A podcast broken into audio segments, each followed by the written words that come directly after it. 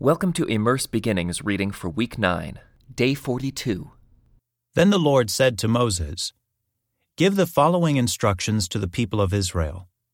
This is how you are to deal with those who sin unintentionally by doing anything that violates one of the Lord's commands. If the high priest sins, bringing guilt upon the entire community, he must give a sin offering for the sin he has committed.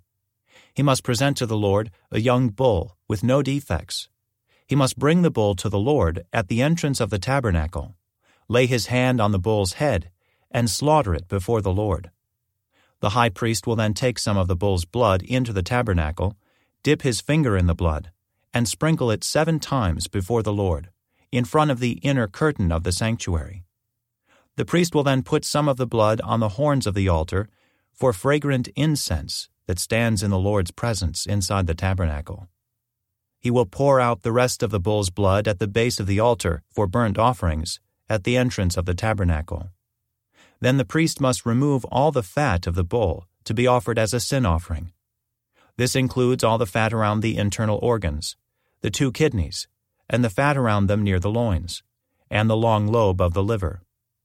He must remove these, along with the kidneys, just as he does with cattle offered as a peace offering, and burn them on the altar of burnt offerings. But he must take whatever is left of the bull, its hide, meat, head, legs, internal organs, and dung, and carry it away to a place outside the camp that is ceremonially clean, the place where the ashes are dumped. There on the ash heap, he will burn it on a wood fire.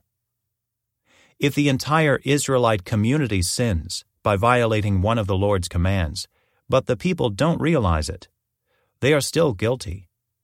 When they become aware of their sin, the people must bring a young bull as an offering for their sin and present it before the tabernacle. The elders of the community must then lay their hands on the bull's head and slaughter it before the Lord.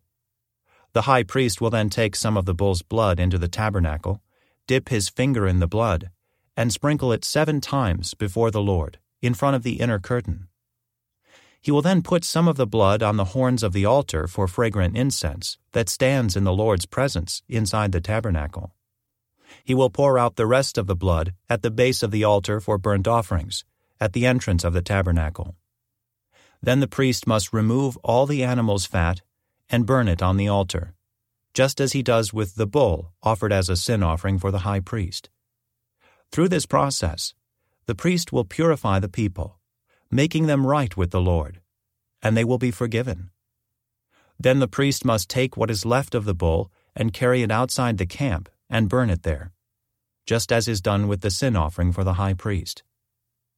This offering is for the sin of the entire congregation of Israel. If one of Israel's leaders sins by violating one of the commands of the Lord his God, but doesn't realize it, he is still guilty. When he becomes aware of his sin, he must bring as his offering a male goat with no defects. He must lay his hand on the goat's head and slaughter it at the place where burnt offerings are slaughtered before the Lord.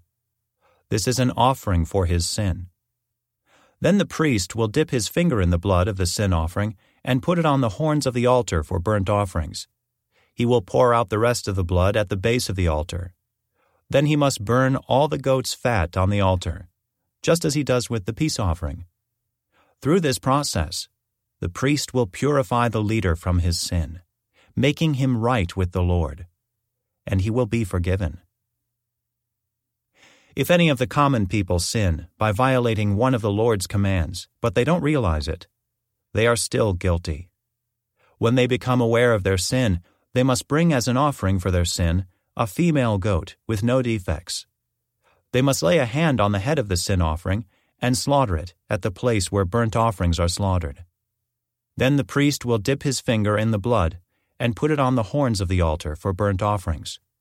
He will pour out the rest of the blood at the base of the altar. Then he must remove all the goat's fat, just as he does with the fat of the peace offering. He will burn the fat on the altar, and it will be a pleasing aroma to the Lord. Through this process, the priest will purify the people, making them right with the Lord, and they will be forgiven.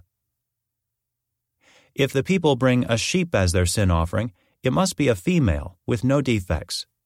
They must lay a hand on the head of the sin offering and slaughter it at the place where burnt offerings are slaughtered.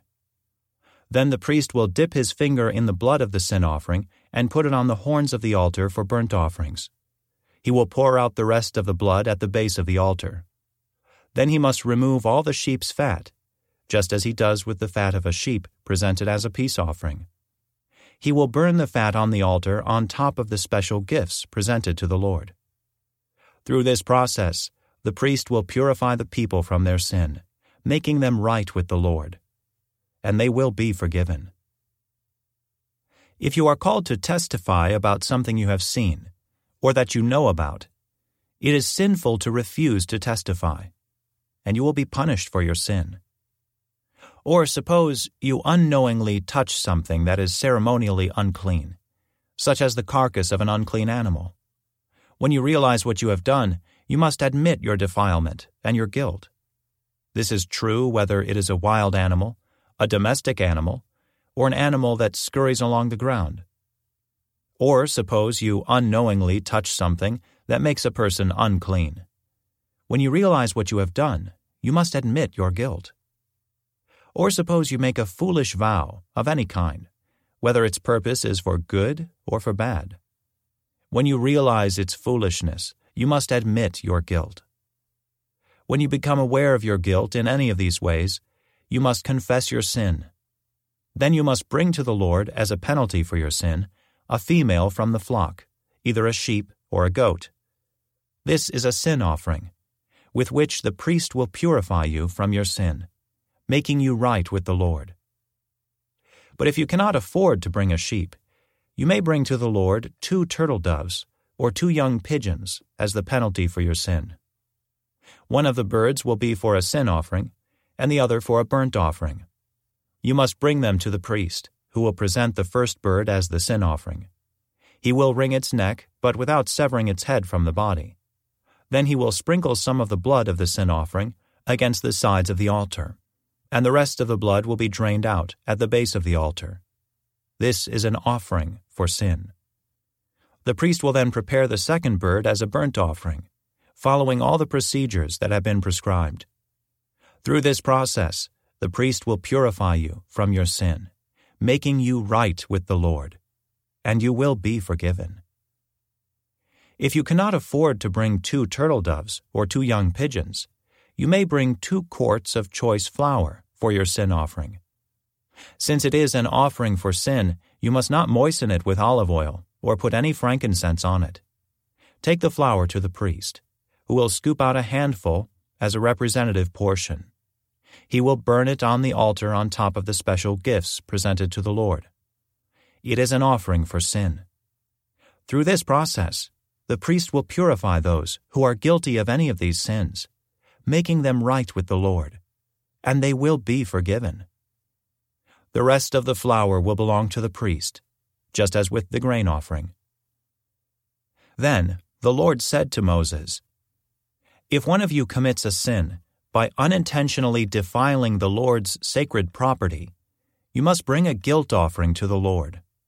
The offering must be your own ram with no defects, or you may buy one of equal value with silver, as measured by the weight of the sanctuary shekel you must make restitution for the sacred property you have harmed by paying for the loss, plus an additional 20%. When you give the payment to the priest, he will purify you with the ram, sacrificed as a guilt offering, making you right with the Lord, and you will be forgiven. Suppose you sin by violating one of the Lord's commands. Even if you are unaware of what you have done, you are guilty, and will be punished for your sin. For a guilt offering, you must bring to the priest your own ram with no defects, or you may buy one of equal value. Through this process, the priest will purify you from your unintentional sin, making you right with the Lord, and you will be forgiven. This is a guilt offering, for you have been guilty of an offense against the Lord. Then the Lord said to Moses, Suppose one of you sins against your associate and is unfaithful to the Lord. Suppose you cheat in a deal involving a security deposit, or you steal or commit fraud, or you find lost property and lie about it, or you lie while swearing to tell the truth, or you commit any other such sin. If you have sinned in any of these ways, you are guilty. You must give back whatever you stole, or the money you took by extortion, or the security deposit, or the lost property you found, or anything obtained by swearing falsely. You must make restitution by paying the full price plus an additional 20% to the person you have harmed. On the same day, you must present a guilt offering. As a guilt offering to the Lord, you must bring to the priest your own ram with no defects, or you may buy one of equal value. Through this process, the priest will purify you before the Lord, making you right with him, and you will be forgiven for any of these sins you have committed. This concludes today's Immerse Reading Experience. Thank you for joining us.